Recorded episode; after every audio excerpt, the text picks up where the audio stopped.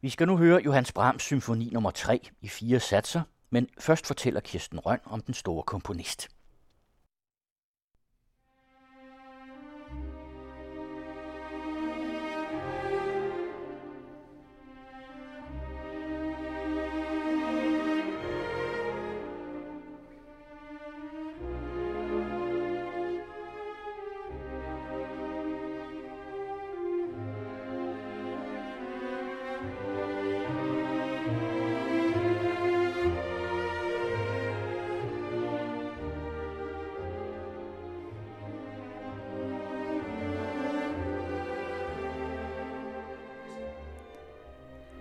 Hvem er den mest romantiske klassiske komponist? Det kan man jo som så meget andet diskutere, men et af budene er med sikkerhed Johannes Brahms. En firkantet mand med et stort gråt skæg, der stort set levede alene hele sit liv med venner, forelskelser bestemt, men alene med sin musik. I de første år, mange år også en usikker komponist. Han var længe om at tro på sig selv. Han var pianist og studerede både klaver og komposition, han var fra Hamburg og ud af en musikerfamilie. Men omkring 1850 tog han ud på en stor koncertturné, og på den turné mødte han flere mennesker, som kom til at spille en helt afgørende rolle for hans liv og karriere. Dels violinisten Josef Joachim, en af de allerstørste på den tid, som for eksempel urførte hans fantastiske violinkoncert, samt komponisten Robert Schumann, som var toneangivende i europæisk musikliv. Han var meget begejstret for den unge ørn og sørgede for, at hans værker blev udgivet.